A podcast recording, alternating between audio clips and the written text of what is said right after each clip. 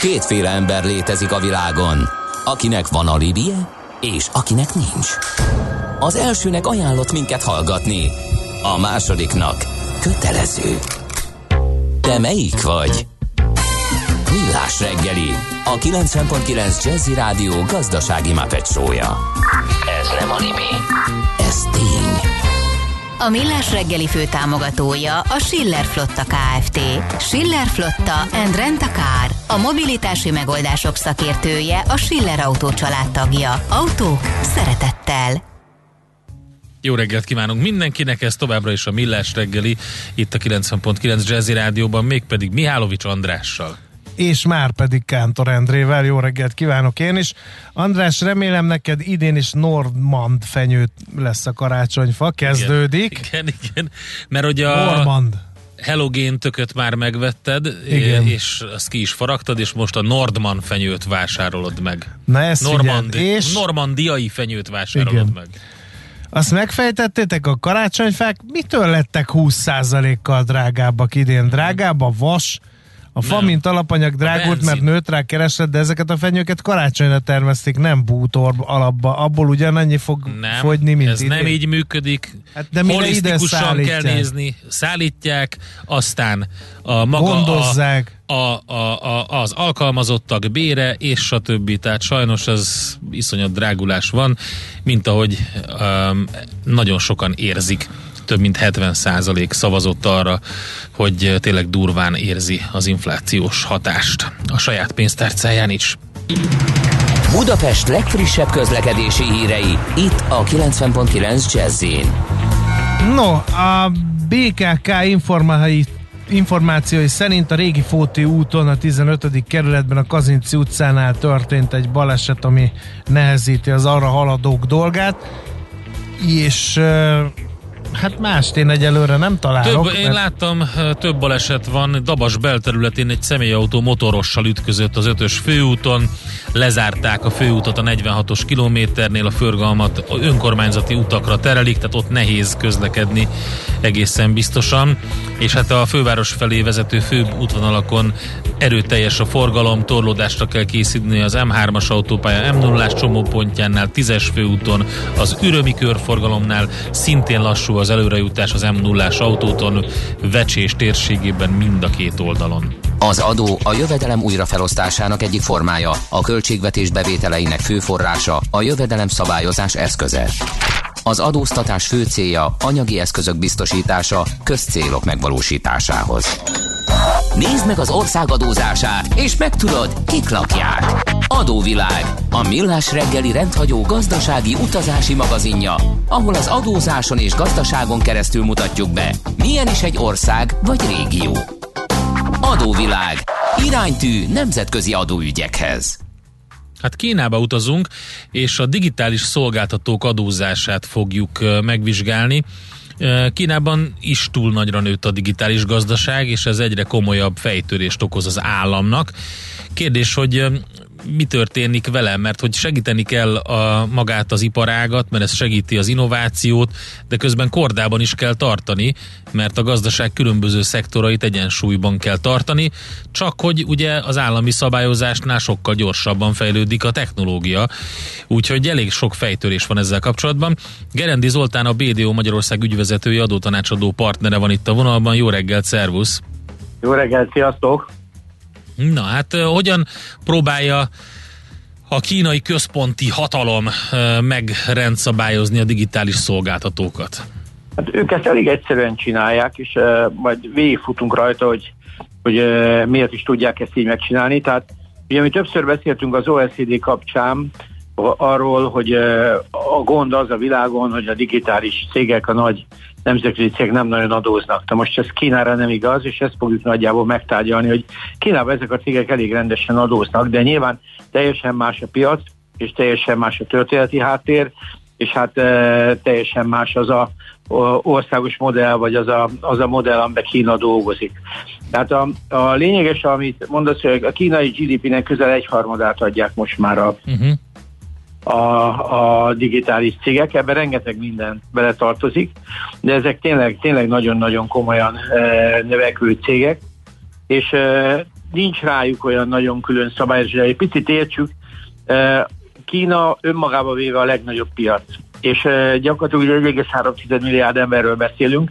Tehát, hogyha valaki ezt a piacot rendesen megdolgozza, az már olyan helyzeti előnyben van, ami, ami Európa USA, és még nem tudom, mit kell összevonni ahhoz, hogy egyáltalán versenybe tudjunk lenni. Tehát amíg egy amerikai szolgáltatók, akik egyébként roppant sikeres munkát végeznek, tehát gyakorlatilag az egész e, e, világot, a Facebook, a YouTube, e, a WhatsApp, Instagram és az ilyen social médiával ezek a cégek, de a Google is és a, a Meta néven futó ugye e, Facebook is óriási eredményeket ér el, addig azoknak külföldre kell menni, és innen vannak az adózási problémák, addig a kínai cégeknek ez a, ez a problémája, ez most kezd előjönni, mert az első igazi nagy áttörésük most az e-commerce cégeken túl a TikTok, az például most, most futott be.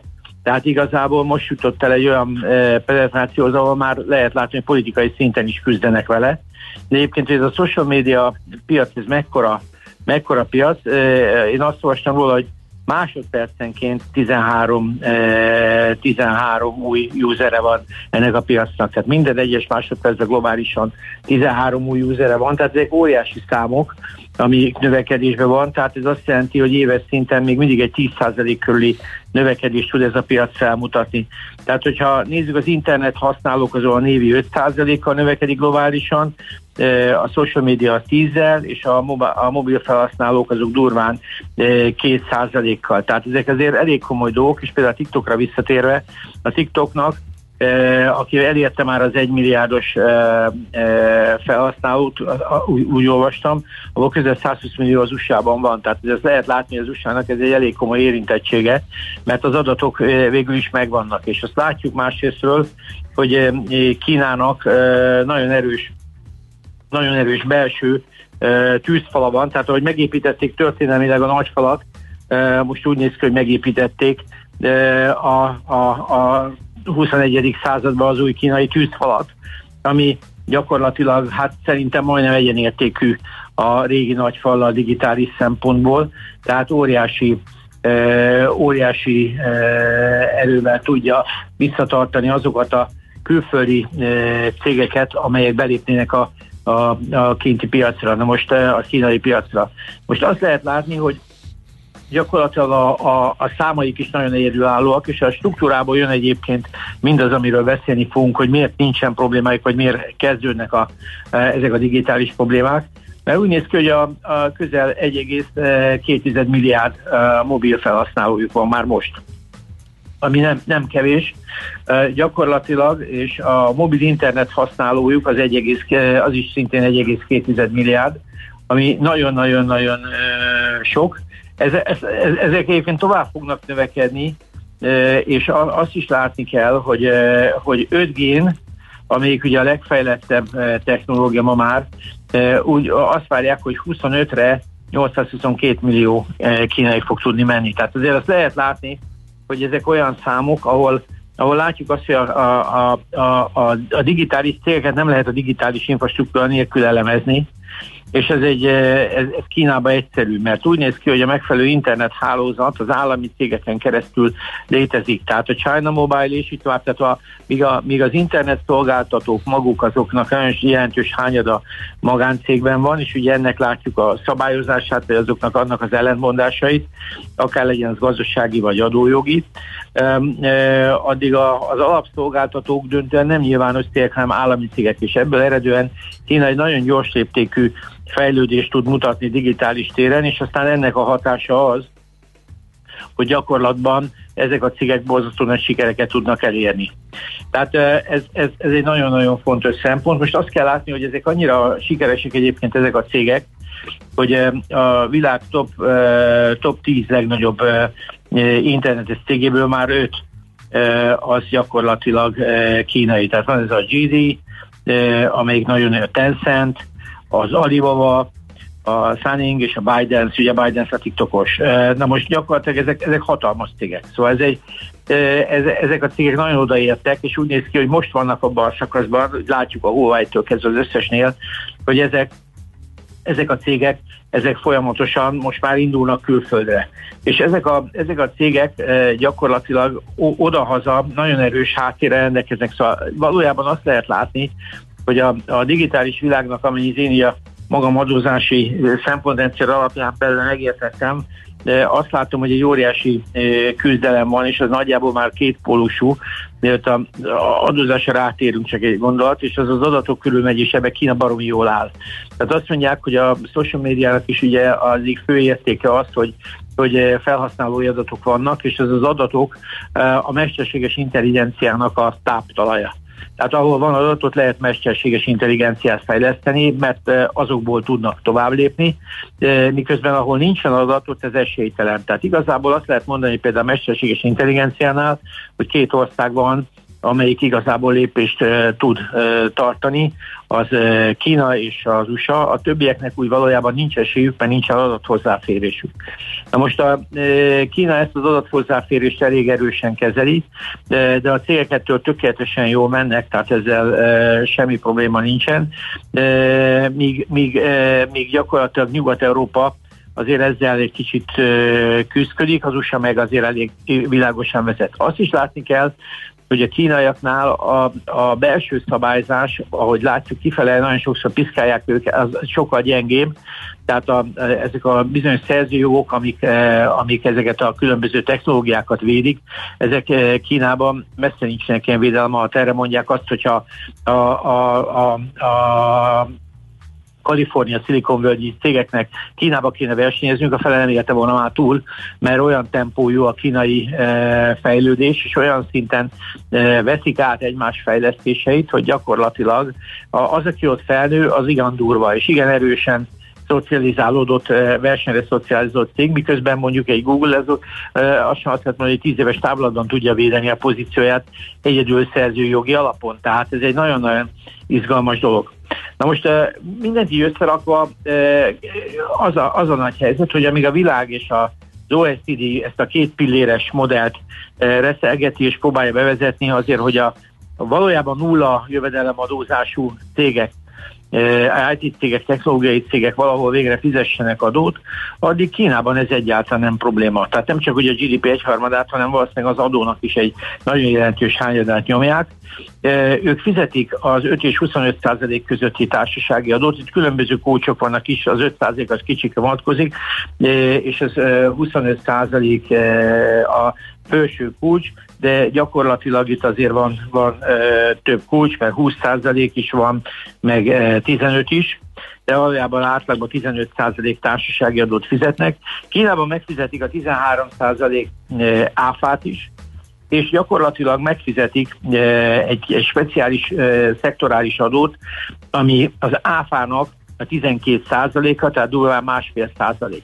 Tehát azt lehet mondani, hogy ezek a cégek, a kínai cégek, azok a közszerviselésben elég alaposan be vannak vonva, tehát semmilyen olyan kedvezményük nincsen, ami ami gyakorlatilag a többi iparákhoz képest nagyon-nagyon lenne, sőt azt lehet látni, hogy mivel a nyereségességük lényegesen jobb, ezért gyakorlatban ezek a cégek elég rendesen adót is viselnek. Nyilván ez egy speciális terület, és Kína is most konfrontálódik azzal, hogy be kéne szállnia. Részt vett Kína, részt vett az OECD-nek ebben a két pilléres modelljének a kidolgozásában, de ez egy nagyon nagy kérdés, hogy a kínai adórendszer tovább fordítsák-e a külföldi e, jövedelmek szempontjából ebbe a DST e, modellbe, a Digital Service Tax irányba, de úgy néz ki, és az a mostani adásnak tulajdonképpen a leglényegesebb pontja, hogy Kína köszöni szépen, neki nincs problémája az internetes cégekkel, egyrészt van egy baromi robosztus technológiai alapja 5G-vel, 4G-vel egész Kínában, tehát a, a terjeszkedésnek és a növekedésnek nincs határa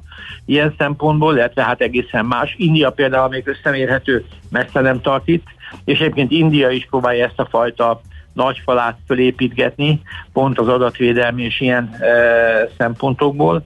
E, másrészt meg azt lehet látni, hogy e, Kína ilyen szempontból most már expanziós területen van ebben az irányban is, és nem csak Alibabára gondolok meg ezekre, e, hanem a többi is. Hát az első igazán azt lehet mondani veszélyes talán, ami nyugati szempontból egyáltalán lehet így mondani, e, az a TikTok, amelyik nemzetközi nagy sikert ért el.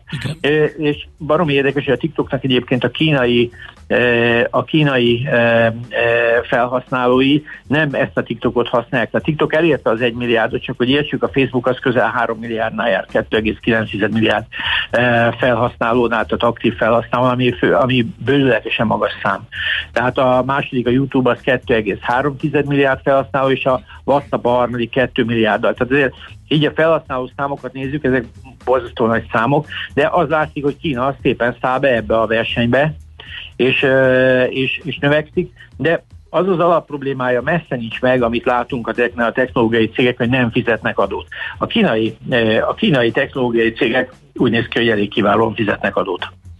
Hát igen, ott az egészből, amit mondtál, az derült ki, és azért hallgattuk végig nagyon figyelmesen, hogy mert hogy az az érzése van az embernek, hogy az az állami kontroll, ami jelentkezik ugye ezzel a tűzfalal, és amit mondtál, meg úgy általában az iránymutatásokkal, ez azért eléggé katonás rendben tartja a vállalatokat adózás szempontból is, tehát kicsit talán más a helyzet Kínában, mint, mint a világ többi országában, de nagyon érdekes az biztos, hogy, hogy ekkora bevételre tesz szert az állam ezeknek az adóztatásoknak hatásából. Igen.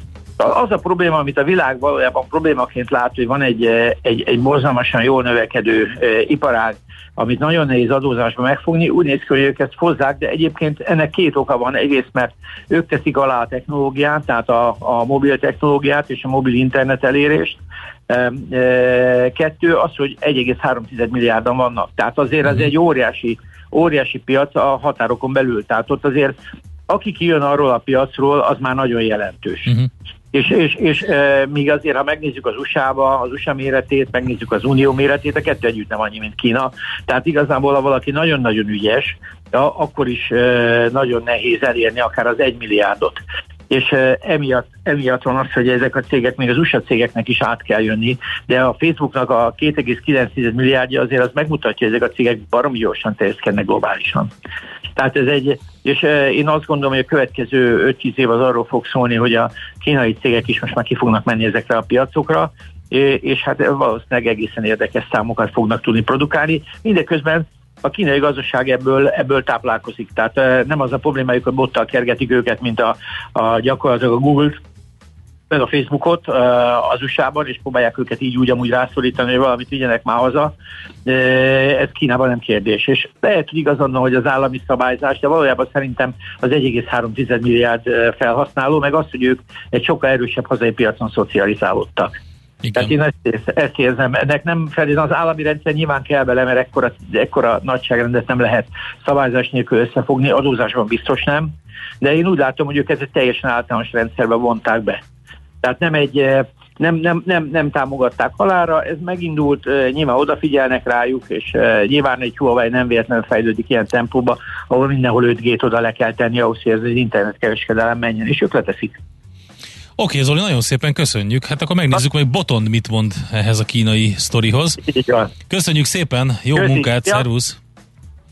Gerendi Zoltánnal beszélgettünk a BDO Magyarország ügyvezetőjével, adótanácsadó partnerével, a kínai digitális szolgáltatók adózását vagy adóztatását vesszük adóvilág rovatunkban. Folytatódik az adóvilág, a millás reggeli rendhagyó gazdasági utazási magazinja. Nézd meg egy ország adózását, és megtudod, kik lakják. Adóvilág. Iránytű nemzetközi adóügyekhez. És Feledi Botont külpolitikai szakértővel megyünk tovább, vagy utazunk tovább Kínában, legalábbis a digitális Kínában. Sziasztok, jó reggelt kívánok! Hát van én nekem, csatlakozom. Igen, van én nekem egy elméletem, mert hogy valahol talán egy elemzésben olvastam ezt, hogy ez a keménykedés a, a, a techóriásokkal, a kínai techóriásokkal igazából semmi másról nem szól, mint vegytiszta politika. Mert hogy a népesség nagy része az belső Kínában lakik, és egyáltalán nem úgy él, mint a sánkhályiak, vagy a hongkongiak, vagy éppen a pekingiek, és hogy a pártvezetésnek a hatalmának a támasza igazából ezek az emberek, akik, akik, akik meg hát éppen, hogy nem jó, a kőkorszaki az egy, egy elég barokkos túlzás az esetükben, de hát nem 21. századi színvonalon élnek, és hát igazából erőt demonstrál a kínai pártvezetés, mikor azt mondja, hogy akkor ezektől elveszünk, és majd odaadjuk jó Rubin Hoodként ezeknek a szegényebb és elmaradottabb körülmények között élő néprétegeknek. Ezt, ezt, ezt te mennyire osztod ezt a véleményt? Hát így van, szerintem azért ki kell egészítsük, amit itt Zoli elmondott a gazdasági részéről, mert egy egypárt rendszerben, egy kommunista párt által dominált országban nincs olyan, hogy tisztán gazdasági érdek. Um, abban teljesen igazatok van, hogy a kínai kommunista párt alaptapasztalata azért az volt, amikor megpróbálták ugye a császárság bukása után feltámasztani a mozgalmat, hogy egyszerűen a tengerparti sávban, Sankhajban nem volt kereslet a kommunista forradalomban, és ugye ezért volt a nagy menetelés belső Kínából, mert ott tudták összeszedni azokat a munkásparaszt lázadókat, akik aztán hajlandók voltak Pekingbe rendet csinálni. Uh-huh. Tehát ez, ez abszolút meghatározza a gondolkodást, és így van. Itt nem, nem demonstrációról van szó, hanem, hanem itt konkrétan a párthatalmi érdekeknek az esetleges veszélyeztetését már preventív elkerülendő kicsit belelépnek ezeknek a cégeknek az életébe. Ez ugye két dolgot is jelent. Egyrészt nyilván az adatbázisok is iszonyú érdekesek, ezeket sem szabad elengedni a, a választók, vagy hát a kínai eh, polgárokhoz vezető út az, az nagyon jelentős részben ezeken a vállalatokon megy keresztül. Ráadásul, és ezt ne felejtsük el, hogy azért ezek nem egyszerű eh, chat szolgáltatók. Tehát Kínában itt integrált a Tencent csoportban, az Ant Groupban, Jack Ma-nál, eh, a Bidens-ben, tehát itt, itt mindegyiknek van kis hitelezése, kis pénzügyi szolgáltatása, amik óriásira nőttek, tehát ha ezek a cégek esetleg megbuknak, akkor megint csak akár a teljes rendszert veszélyeztethetik. Tehát ilyen szempontból uh-huh. megint csak kőkemény pártérdek, hogy ne legyen botlás. És akkor a harmadik dolog volt, ami nyáron történt, hogy ugye Jack Mának beintettek, um, gyakorlatilag egy 37 milliárd dolláros um, piaci bevezetést megakadályoztak a, a, az USA oldalon, és innentől kezdve pedig uh, rengeteg cég visszavonta a New Yorki tőzsde irányába tett lépéseit, uh, és nagyon-nagyon látványosan uh, elkezdtek ebből a hivatalos nyílt amerikai vagy nemzetközi kereskedelmi világból visszajönni, hiszen ott olyan elvárások vannak, amik betekintést engedhetnek olyan dolgokba, amiben a kínai kommunista párt nem akar nem akarja, igen. engedni. Hát akkor egy ilyen, hogy is mondjam, egy ilyen satúba van szorítva valamilyen szempontból a vezetés, hiszen egyrészt marha jó, hogy ezek a cégek önmaguk, tehát a saját hazájukban is nagyon erőteljesen tudják képviselni azokat az érdekeket, mondjuk, amit a központi hatalom szeretne, de még jobb lenne, hogyha jól tudnánk exportálni vizsgálni mindezt, és különböző adatokat be tudnánk gyűjteni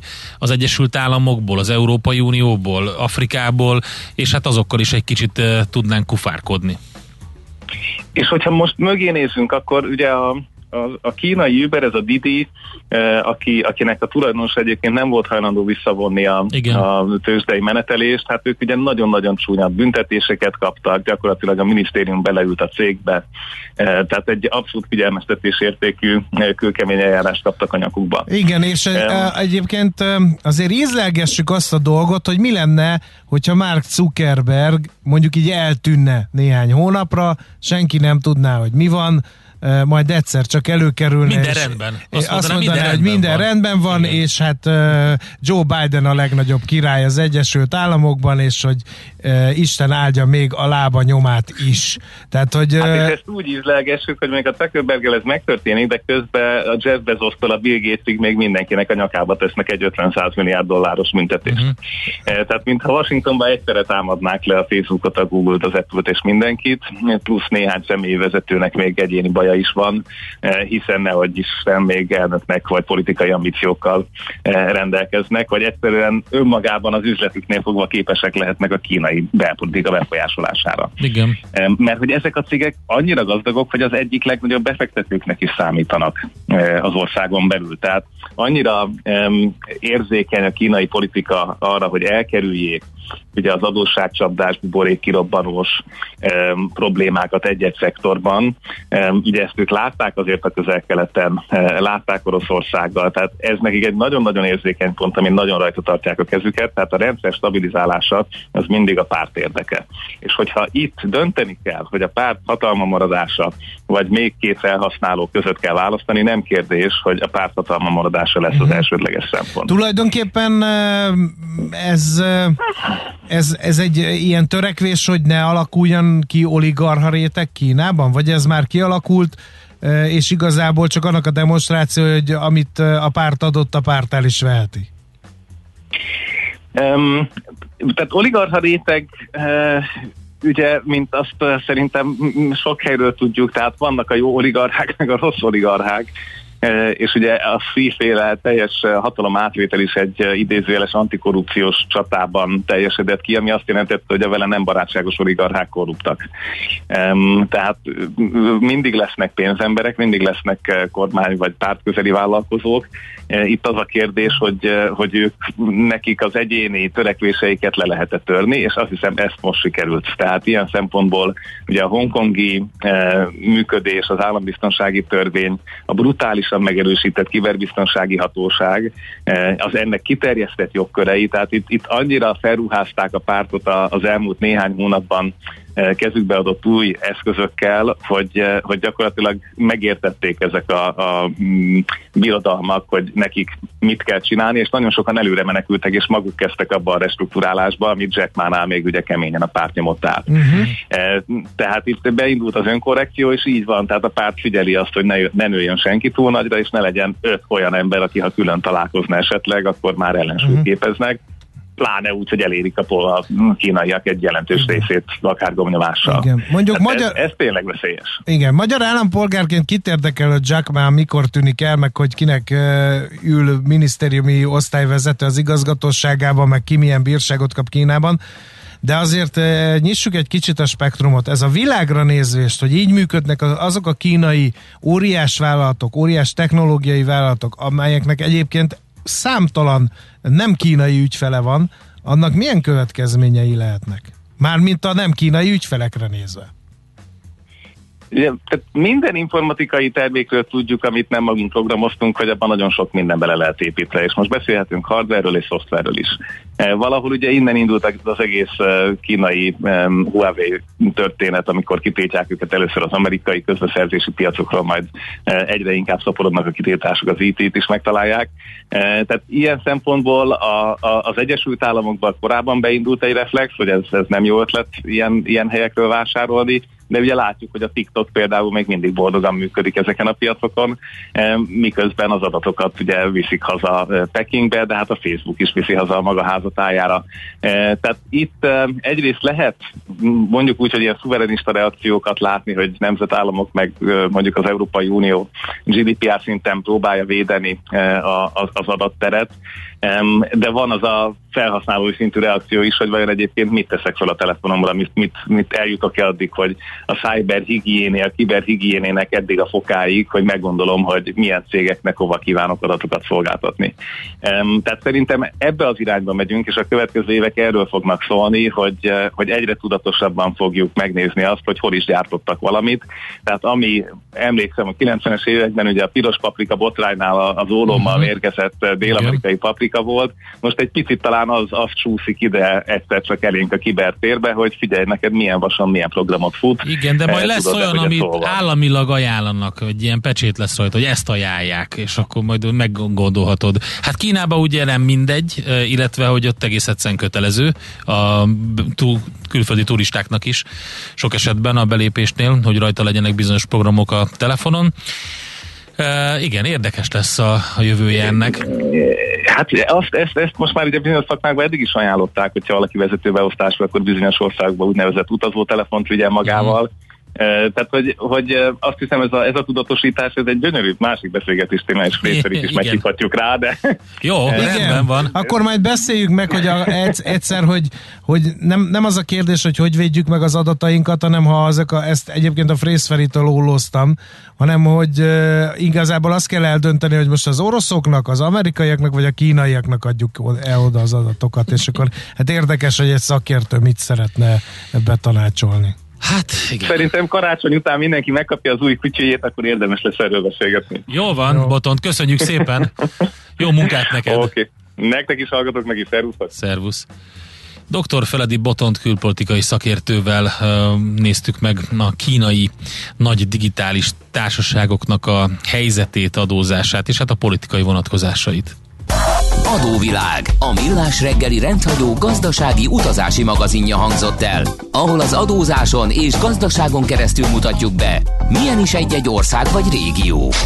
Adóvilág, iránytű nemzetközi adóügyekhez. És egy játékkal kell, hogy tovább menjünk, Már mielőtt, is? mielőtt nekivágnánk annak, hogy megnézzük, hogy az amerikai piacon egyáltalán milyen izgalmas papírok vannak. Most már hamarosan Lakatos Istvánnal beszélgetünk majd, Before the Bell rovatunkban, tehát mielőtt becsengetnek az amerikai tőzsdén, de most játék. A szerencse fia vagy? Esetleg a szerencse lánya? Hogy kiderüljön, másra nincs szükséged, mint a helyes válaszra. Játék következik.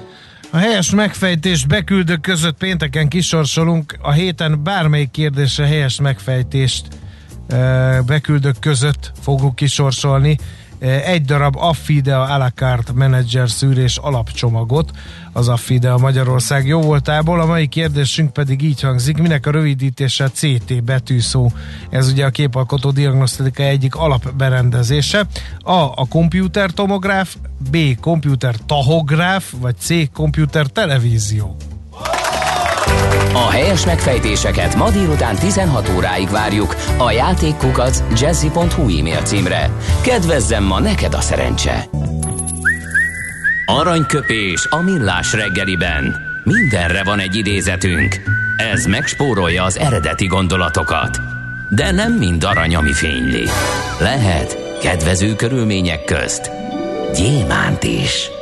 1935-ben ezen a napon született Bertók László író költő.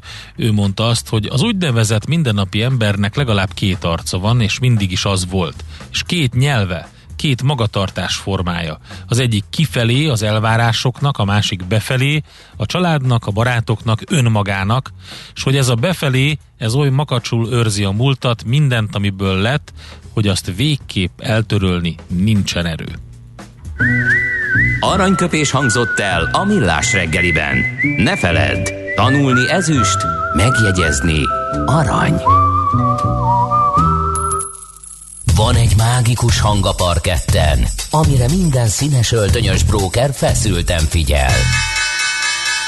Ha megszólal a csengő, jöhet a roham. Báj vagy szel, vétel vagy eladás. Persze minden attól függ, mi történik a csengő előtt. Before the Bell, a millás reggeli amerikai piaci rovata, hogy tudjuk, melyik gombra nyomjunk, még mielőtt a Wall Street kinyit. Részvényosztály, vigyázz, becsengettek! Lakatos István van itt velünk a vonalban, az Erste befektetési ZRT USA Desk üzletkötője. Szervusz, jó reggelt! Sziasztok, jó reggelt! Mire figyelünk ma?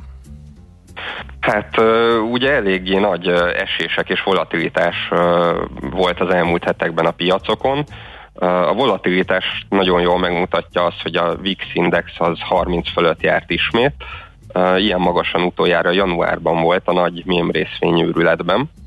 És öm, hát a nagy esések azok az ind, főbb indexeken kevésbé látszódnak, ugyanis azok csak egy pár százalékkal vannak a csúcsok alatt, viszont hogyha egyéni részvényeket vizsgálunk, akkor azért öm, tapasztalhatunk olyanokat is, hogy ö, az éves csúcsokhoz képest már féláron kaphatóak bizonyos növekedési részvények, és öm, talán a Russell 2000-es index, amely ugye kisebb és közepes kapitalizációjú cégeket foglal magába, mutatja a legjobban a piacot. Ő 10-15 százalékos visszaesésben van a csúcshoz képest, és ugyanazon a szinten, ahol január végén tartózkodott. Úgyhogy um, hát um, nem lehet azt mondani, hogy túl jól sikerültek az elmúlt hetek az amerikai um, részvénypiacon, um, de sajnos nem csak a részvények estek, hanem olyan uh, tradicionálisan menekülő eszközök is, mint az arany, az olaj vagy a kriptodevizák is. Tehát egy um, általános nagy piaci visszaesésnek a közepén vagyunk, és hát ö, több indok is van erre. Ugye egyrészt az, hogy megjelent az Omikron, az új koronavírus variáns, a befektetők már kezdték elfelejteni a vírust, kezdett a világ újra egy kicsit kinyitni, Amerika is már megnyitotta ugye a határait Európa felé egy másfél év után, és um, kezdett tényleg pozitív lenni a koronavírussal kapcsolatosan a hangulat, és erre ugye bejött ez az új variáns a világba, amiről annyit tudunk, hogy um, jobban fertőz, mint az eddigi variánsok, tehát um, um, megint hozott egy ijegységet. A másik nagyon negatív dolog az a rossz munkaerő adatok voltak előző héten. Ugye arra számítottak az elemzők, hogy több mint 500 ezer új ember lépett munkába. Azonban, hát igen, nem, nem sikerült az adat annyira jóra. Igen, hát a több mint 500 ezer helyett 200 ezer lett csak, tehát kevesebb, mint fele, mint amire számítottak, úgyhogy az, az tényleg elég negatív lett. És a Pavelnek a előző heti beszéde sem volt túlságosan pozitív a befektetők számára, ugyanis már nem hívta átmenetinek az inflációt, azt mondta, hogy az inflációs nyomás magasabb, és ezért megfontolandó az eszközvásárlások hamarabbi lezárása. Ez ugye azért is nagyon negatív, mert ha hamarabb befejezik az eszközvásárlást, akkor ugye hamarabb lesz kevesebb pénz a piacokon, illetve az eltérés a Pavelnek a kommunikációjában, ami nem tetszik a befektetőknek. Eddig ugyanis ő nagyon magabiztosan, folyamatosan azt mondta, hogy átmeneti az infláció, és nem kell aggódni miatta. Most azonban már nem hívta átmenetinek, és sokan ugye ezt arra fogják, hogy most volt ugye újra jegybankelnök választás, és hát a választás előtt folyamatosan azt mondta, hogy nem kell aggódni az infláció miatt átmeneti, és ahogy újra választották a Powell-t jegybankelnöknek, úgy rögtön elkezdte a az inflációt, vagy rögtön elkezdett ő is félni az inflációtól, tehát ez nem egy pozitív jel a kommunikációban. A héten lesz is majd inflációs adat pénteken. A fogyasztói árindex, a CPI inflációnak a a számait fogjuk megtudni. Itt azt várják az elemzők, hogy 6,7%-kal emelkedett a fogyasztói A múltkor is nagyon ráfáztak, amikor vártak valamit, és sokkal kisebbre vártak, mint ami lett, úgyhogy nagyon-nagyon figyeljük, hogy mi történik. Igen, hát azért is lenne gond, hogyha még a vártnál is magasabb lenne, mert a, a várt, ez a 6,7%-os emelkedés is 1982 óta a legnagyobb mértékű emelkedés lenne és hát amit utána még érdemes figyelni majd az a december 14-15 FOMC találkozó, itt fogják ugyanis megvitatni Aha. az inflációs kockázatokat a jegybank döntéshozói. Tehát én arra számítok, hogy a negatív hangulat és a inflációtól való félelem az kitarthat így december közepéig, és hogyha esetleg ott a jegybank kicsit pozitívabban tudna nyilatkozni, akkor az segítheti majd a piacokat, és hát megkésve akkor talán ugye a Mikulás ralli december közepe vége felé talán. megérkezhet a piacok. Talán. talán. Egyszer már volt igen. Mikulás ralli, csak aztán vége lett. Úgyhogy igen, és akkor majd lehet, hogy utána megérkezik még egyszer. Oké, okay. köszönjük igen, szépen. Még egy mi lesz még? Még egy pár jelentést kiemeltem Na, volna, okay. ha, van időnk. Gyerünk! Pár olyan cég van, akiknél nagy a kockázat az esésre. A hétfői két szoftvercég, a Kupa és a MongoDB azok ilyenek. Ugye a befektetők kerülik mostanában a kockázatot, ezek veszteséges cégek, akiknek nagy a növekedése, de azért láttunk az előző héten például a DocuSign jelentése után egy 40%-os mhm. esést, úgyhogy én ezeket a növekedési papírokat a héten mindenképpen kerülném. Ugyanilyen a szerdai GameStop jelentés, ő is ugye továbbra is veszteséges, nagyon magasan van az értékeltsége, és hát a menedzsment egyenlőre nem mutatott nagy reformot a cégben, tehát nem tudta profitabilissá tenni. Um, és kiemelnék két céget, akik meg talán jól jöhetnek ki ebben a negatív piaci hangulatban is. Ilyen a Keddi Toll Brothersnek a jelentése, ő az egyik legnagyobb házépítő cég az mhm. USA-ban. Neki talán azért kedvező a környezet továbbra is, mert az kamatok azok nagyon alacsonyak, tehát olcsón tudnak hitelt fölvenni az emberek, továbbra is nagyon sokan vannak home office-ban, tehát sokan gondolkoznak azon, hogy hol élnek, és esetleg szeretnének új lakást, házat vásárolni. Tehát nagyon nagy a kereslet, a kínálat az bár növekedett idén, de még mindig alulmúlja a keresletet idén egy milliónál is több új lakást építenek Amerikában, ami a 10 éves átlagnál jóval nagyobb, mert az csak 750 ezer nagyjából. úgyhogy én a Toll Brothers-t figyelném, ő lenne az egyik, a másik az pedig a csütörtöki Costco jelentés, uh-huh. Ő pedig ugye az egyik legnagyobb kereskedelmi lánc igen. Amerikában, igen. ő nagyon jól szokott jelenteni, az az érdekes benne, hogy ő egy olyan kereskedelmi lánc, ahova csak tagsági kártyával lehet bejutni és vásárolni, de Amerikában több mint 100 millió embernek van Costco tagsága, tehát egy nagyon nagy részét a a lakosságnak lefedi, és um, idén már 40%-os pluszban van, tehát ha esetleg negatívabbra sikerülne a jelentés, vagy negatívan reagálnak a jelentésre, akkor én úgy gondolom, hogy ebben a negatív piaci környezetben talán ő lenne az egyik legjobb vételi lehetőség. Oké, okay, tehát akkor MongoDB, GameStop, itt nagy az esés kockázata, Toll Brothers, Costco, itt pedig erős növekedés valószínű. Meglátjuk, mi történik velük. Köszönjük szépen István! Jó munkát nektek, jó kereskedést! Sziasztok nektek is! Lakatos Istvánnal beszélgettünk az Erste befektetési ZRT USA Desk üzletkötőjével. Minden attól függ, mi történik a csengő előtt. Before the Bell. A millás reggeli amerikai piaci rovata hangzott el.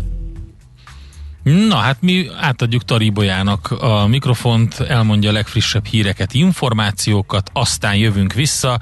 Hoci! Azt a pipát, ugye?